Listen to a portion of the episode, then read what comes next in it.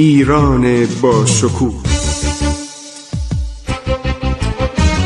2800 سال تاریخ.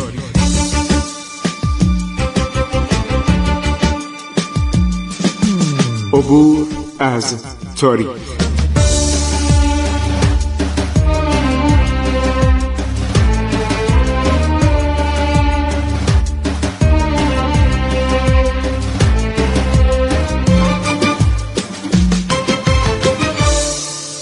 بسم الله الرحمن الرحیم. به نام خداوند بخشاینده مهربان. سلام دوستان گرامی من خسرو معتزد هستم. به شما سلام می‌گویم به شما درود میفرستم. دنباله تاریخ زندگی و فتوحات شاه اسماعیل صفوی رو براتون میگم. خب اسماعیل عرض کردم که دو تا برادر داشت که کشته شدن. در آرزوی به دست آوردن دارایی خانواده خودش بود املاک خودش بود و این در گیلان بود. اونجا رو ترک کرد به قرباق و سپس به گیلان رفت. خانه یکی از دوستان سالخورده پدرش را باز یافت که نامش پیر خال بود. پیر خال از مشاهده حال اسماعیل به رقت درآمد.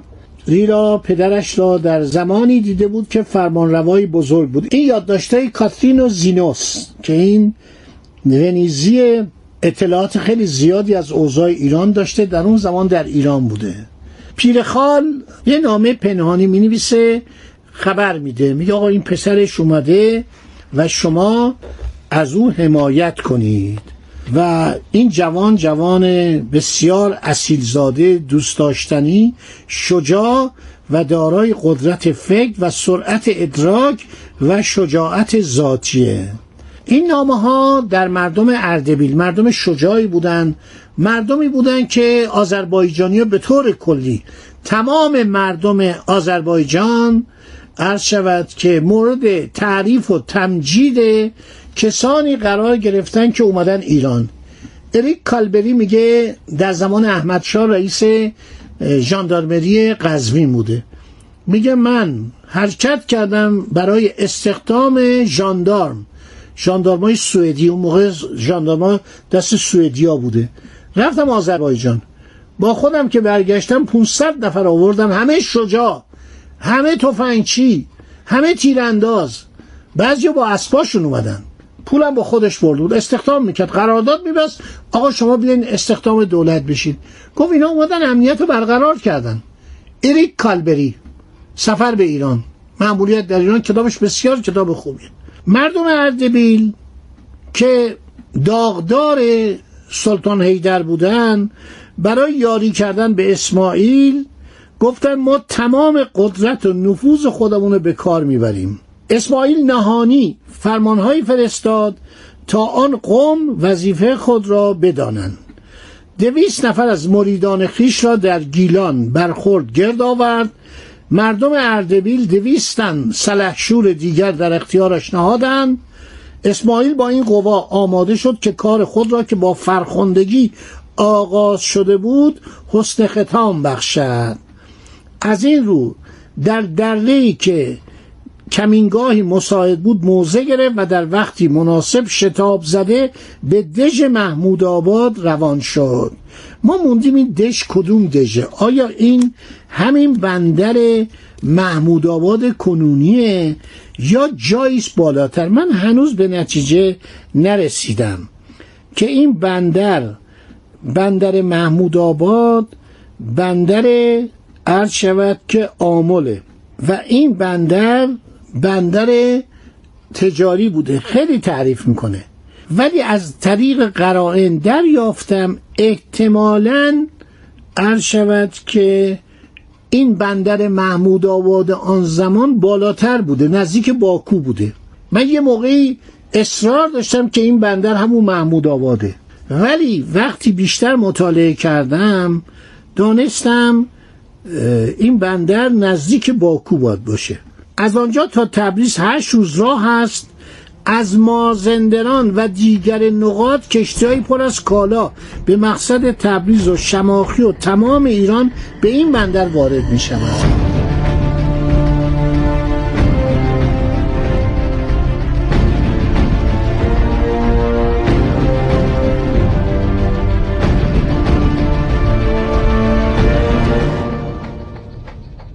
اسماعیل این دژو میگشاید با یک جنگ ناگهانی شبیخون می‌زنه. همه قنایم رو در اونجا گرد میارن و آنها را میان سپاهیان خودش تقسیم می‌کنه. هیچ چیز از آن همه اشیای گرانبها رو برای خودش بر نمیداره. این بخشندگی و سخاوت و جوانمردی دل زیر دستان رو جذب می‌کنه. جلب می‌کنه. همه میگن عجب فرمانروای دست و دلبازی داریم.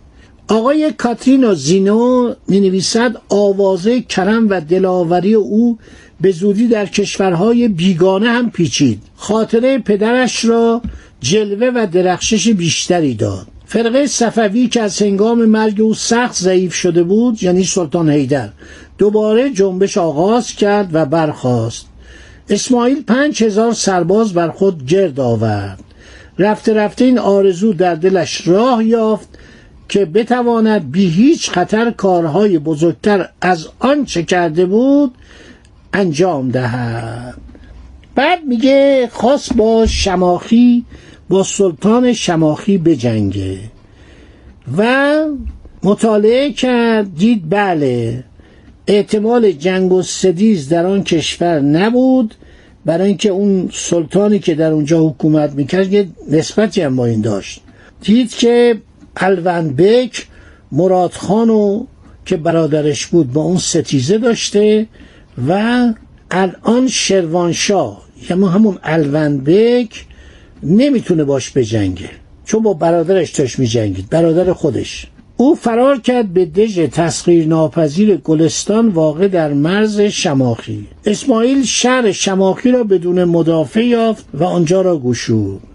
شماخیان آن سامان را تارمار کرد. جنجی شایگان در شروان به دست آورد. این شروان جایی بوده که نظامی که از شهر قوم بوده. نظامی خواستگاه شهر قوم بوده و یکی از روستای تفرش. از اونجا میره اینا میگشتن. مگر سعدی نمی‌رفت دور دنیای اسلام میچرخ؟ میگه ابن بطوته تمام دنیای اسلام و غیر اسلام رو در نوردید؟ بنابراین این نظامی که میگن گنجوی در گنجه بزرگ شده. امیر خسرو دهلوی ال دهلی بوده نه بابا از ایران رفته. زمان صفوی از ایران رفته. تمام این شعرهایی که می‌رفتن درباره هند ایرانی بودن. عرفی شیرازی. این شاعر ایرانی مال شیراز بوده رفته در هندوستان با اونجا با مردمش اخت گرفته. این طرز فکر شاعرای ایران بوده ذهنیات تسامح تساهل مهربانی بلند نظری. این این شاه اسماعیل این گنج رو میبخشه. اینو جزیات دارم از کتاب کاترین و زینو. سفرنامه ونیزیان براتون نقل می‌کنم. پیروزی بر گلستان نام اسماعیل رو به اوج شهرت و اعتبار رسان. تعداد سپاهیانش خیلی زیاد شد. الون بیش از روزگار پدرش که با سلطان حیدر جنگیده بود حراسان شد.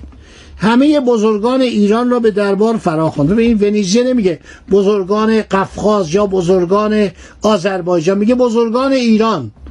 همه ایران بودن. تمام این نوایی حتی تا دیاربک که بعد در جنگ از دست داد شاه اسماعیل از دست داد. دیاربک از ایران جدا شد. همه ایران بودن. صفحه 266 سفرنامه ونیزیان در ایران. همه بزرگان ایران را به دربار فراخوان پس از گرد آوردن سپاه الونبک به جنگ اسماعیل رفت. اسماعیل نجنگید. هر شود دید ضعیفه. از بعضی از رجال گرجیه گرجستان که کشورشان مجاور قلمرو اسماعیل بود یاری خواست. ایشان عبارت بودن از اسکندر بک و گرگین بک و میرزا محمد بک نکته ببینید گرجا با ما بودن. رابطه خیلی صمیمی بود. ما بارها با اینا جنگیده بودیم بارها با هم صلح کرده بودیم. از زمان شما نگاه کن اشکانیان از زمان ساسانیان گرجستان کنار ایران بود. یه طرفدار ایران بودن یه طرفدار روم بودن. در مجموع گرجی ایران رو بر عثمانی ترجیح می‌دادن چون رفتار ایرانی ها طوری بود که جذب می‌کرد. پس این اسکندر بک گرگین بک و میرزا محمد بک که این آخری مسلمان بوده اینا چون دشمنی دیرینه با الوند داشتن اومدن به کمک کی؟ به کمک شاه اسماعیل. سه هزار سوار نزد اسماعیل فرستادن.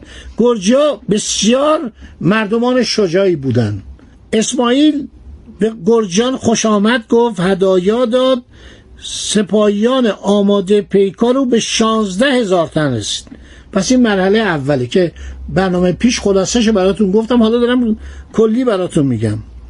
الوند بیک آقیونلو دارای لشکری با سی هزار پیاده سوار بود آماده جنگ شدن دو تا پل رو تصویر کرد که تنها راه عبور اسماعیل به درون سرزمین الوند بیک بود اینها جنگیدن و الوند خودشو آماده کرده بود برای پیروزی بر ایرانی ها الوند در خواب بود یعنی می‌گفت اینا نمی‌تونن با ما بجنگن یک دفعه سپاهیان مسلح و هیبت انگیز اسماعیل شبیخون به اونا زدن.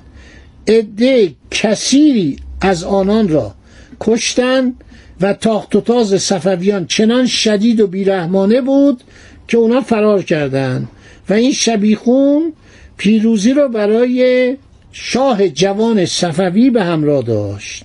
غنائم و گرد آوردن هیچی نخواست. که مال شما. شما جنگیدید شما سربازای خوبی هستید. آقا این غنایم مال شما.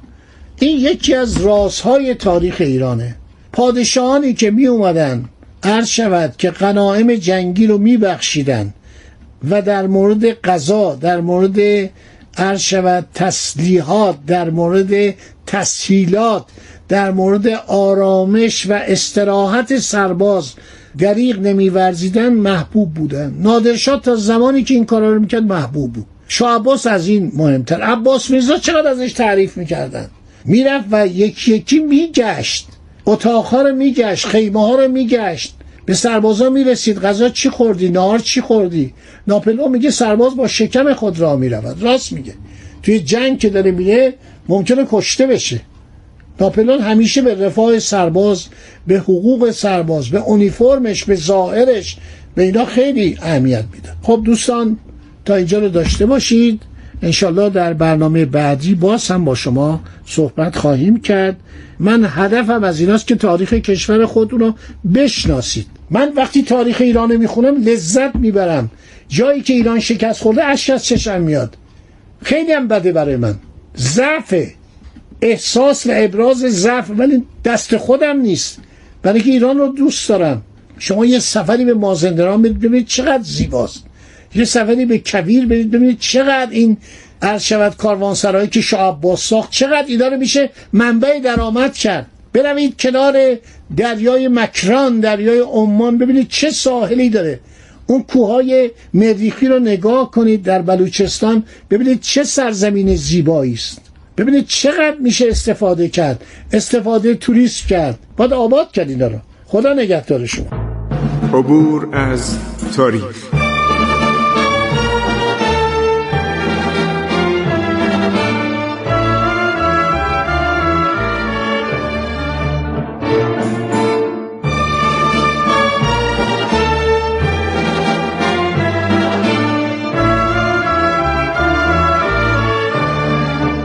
ایران با شکوه. 2800 سال تاریخ. سرگذشت ایران ما به روایت خسرو معتزد.